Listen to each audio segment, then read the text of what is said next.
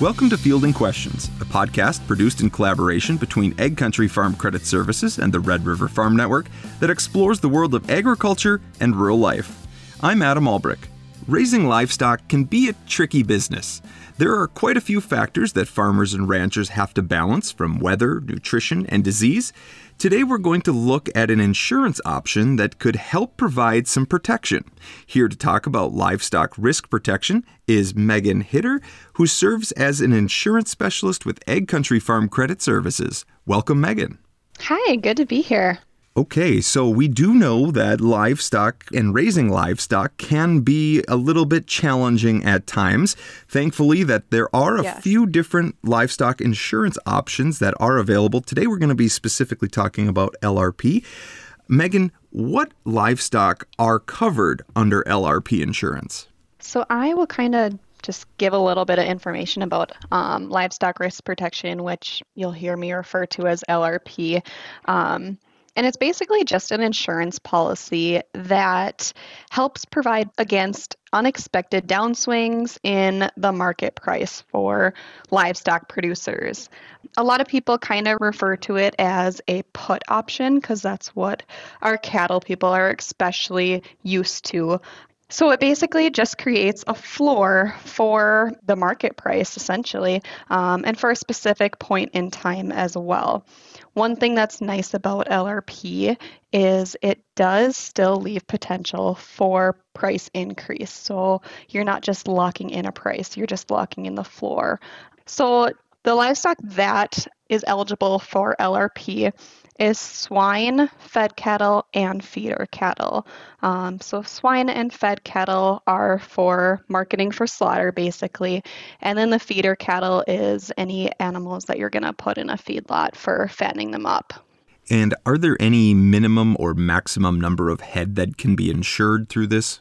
Yes, there are. Um, one nice thing is you don't have to insure your whole herd of animals. You can start with just one head. Um, and then, depending on which category you're in, like swine, you can insure up to 70,000 head per endorsement. And then, both kinds of cattle, you can insure up to 12,000 head per endorsement. So, it's really nice that you can kind of choose what you want to do.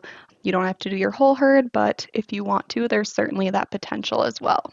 Are there any other limits to this program or taking out a, a policy? Yeah, there are a couple of things that we like to mention. One thing to note is LRP is not a speculation tool. So you actually do have to have the cattle, you have to have a share in the cattle, and you need to own them. And then if there is a claim, you need to be able to provide proof of that ownership. Another thing I kind of like to mention is you get to choose how far out you want to lock in the price, um, but there are some limitations there as well. So for swine, you can insure uh, 13 to 30 weeks from when you plan to sell. And then for cattle, it's actually quite a bit more. It's 13 weeks to 52 weeks. And as I mentioned before, you have to insure what you have a share in. Once again, you don't have to do your whole herd, but if you have 50% share of a herd, you can't insure 100% of your herd. You can only insure what you have a share in. So that's just another thing for people to keep in mind is their share if that's applicable to them. And does LRP work alongside any other insurance options, or is, are there any other policies that prevent you from taking out LRP? That's a great question. Um, there are many options. I know people can insure their livestock on their farm policies more so for death um, or any illnesses or things like that that could happen to our animals. Also, I used to work at FSA, so I know that places like that have different programs for livestock as well.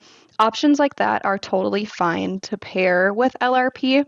You just can't have LRP with another insurance option that provides against the market price, for example.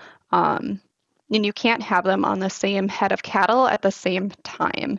But if they were on a different head of cattle, let's say you only insured half of your herd with LRP, if there was another option that you wanted to look at, you could do your other 50% with that other insurance option. You just can't do two insurance option of the like kind on the same head of cattle. So, if somebody listening along is interested in LRP, is it available everywhere? Yes, in the United States, it is available in all 50 states. So that is super nice, especially for people who um, maybe do custom feeding or bring their livestock somewhere else to do custom feeding in a different state. Um, we won't have to worry about, you know, is it available in this state and not this one? It's available in all 50 states. So that is really nice. Very cool. And, and can a policy be taken out at any time, or are there any type of deadlines that listeners should know about? So there really isn't a deadline, which is nice um, since people sell livestock at all times of the year. There are a couple things, though, that we like to mention. Um, LRP kind of has two paperwork stages. The first one is your actual application, which kind of just gets you into the system for the insurance company. Um, and then when you actually want to lock in a certain price and date, then we do something called an endorsement. Um, and that is very time sensitive. So you can only do that when the markets are closed, which is around 4 o'clock in the afternoon to 9 a.m. the next morning. So we really only have that evening, early morning to lock in a certain price and date. So we always like to tell our producers to make sure you're already in the system. Um, one thing I like to say is anyone that I talk to this about, I say, let's just get you an application in. That way, whenever you decide that you want to lock in this price, we don't have to wait for that initial paperwork to go through. Um, because there is a potential that the company, you know, is super busy and they aren't able to get everyone's applications in. Where if we already had that, then we could just lock in your price right away um, and not chance missing out and having to wait until the next day. Also, sales are only available when the markets are kind of up and running. So you can't lock in a certain price on like federal or market holidays. Also, Sundays or Monday mornings are unavailable as well. And you mentioned a little bit about the endorsements, but how do they work? Are there any specific endorsements? Yes, an endorsement is pretty much just the information that we need to lock in a producer's policy. So, some of the main information that we like to get are obviously the state and county that your cattle are in, um, or I should say your livestock are in, and then how many head you want to lock in. Because remember, a person does not have to lock in all of their head. They could do one, half of their herd, or the whole herd. Um, so we like to know that as well. And then when you plan to sell is essential to the endorsement. So we kind of just go by the month that you think you're going to sell in and then how much your livestock is going to weigh on that in that certain month those two things really help us in setting the perfect endorsement for their operation. And then another thing they get to choose is the coverage level that they want to insure at. And the coverage level is my next question. I'm happy you brought that up. How much protection can be provided for those listening along who may be interested in this type of policy? A producer can choose anywhere from 70 to 100% for their coverage level. And what that essentially means is when they lock in their certain day, their certain price, you know, time of month, everything, we are choosing the coverage level, like I said, either 70 to 100%, and we are taking that percent of the expected ending value. So, an example, let's say the expected ending value that we're locking in on that certain day for that certain month, once again, is 208 and they want to insure 90% of that number. They are setting their coverage price at 187. So even though the expected ending value is 208 on that day, they're choosing not to insure 100% of that, only 90%. So they're locking in that 187 as their floor essentially. And so, what would have to happen in order for a farmer or rancher to actually be paid as part of LRP? One thing that's nice about LRP is it's pretty easy to understand. So, for a claim to be paid out um, on the month that they pick, there's a certain week each month. So, in that week, if the actual ending value market price is less than the coverage price of the actual futures of that week, then essentially a claim is triggered. It is, like I said, pretty easy to understand. One thing that's kind of hard to wrap your mind around is it doesn't actually matter matter what your livestock is sold for at the sale barn. Um, it's just the average market price in that week. Also, if a claim is triggered, an insured does have to provide um, proof of ownership, which could be um, like a sale ticket from when they bought the cattle or vet records, anything like that. So that's one thing people should keep in mind too um, if they do trigger a claim that they will have to provide proof of ownership. One thing that a lot of people like too with LRP is that premium is not due until the end date. So if there is a claim, premium can be taken right out of there. If there isn't a claim, well, they're just going to be happy about those high prices.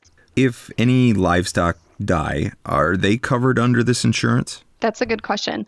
LRP does not actually cover for death or any other kind of loss or destruction of livestock. All right. And and now you raise cattle yourself. Uh, why do you believe listeners should look into LRP at this time? I have always been a fan of cows and cattle. So I was really interested in learning more about this product. And then kind of doing some research on the markets too really helped me want to get into it more and also let everyone out there who are livestock producers know about it. I actually read an article um, on beefmagazine.com the other day, and it stated that our cattle prices today have not been this high since 2014, 2015 in there. So it really made me worried like, are we going to go another 10 years without these high prices? So it really makes me want to inform people about this product just in case we don't see these prices for quite a bit longer. I want to make sure that if a person wants to, this is something they can capitalize on even if a person doesn't think the markets are going to go down before they sell, this way, if something happened and they did, they would be protected. As you and everyone have seen, the world and the markets are pretty unpredictable, and we just never know what's going to happen. Another interesting thing I read was that cattle is the largest cash crop in the United States. So, just as farmers and ranchers are marketing and protecting their grain prices, it's very important to be doing the same thing with our livestock. Well, that is certainly a fascinating way to look at it. Megan, thank you very much for joining us and filling us in on livestock risk protection. Yes, thank you. That's Megan Huether, insurance specialist with AgCountry Farm Credit Services. If you have a question about a financial topic, we would love to hear from you. You can message AgCountry on Facebook, tweet at them on Twitter, or submit your question using their website at agcountry.com.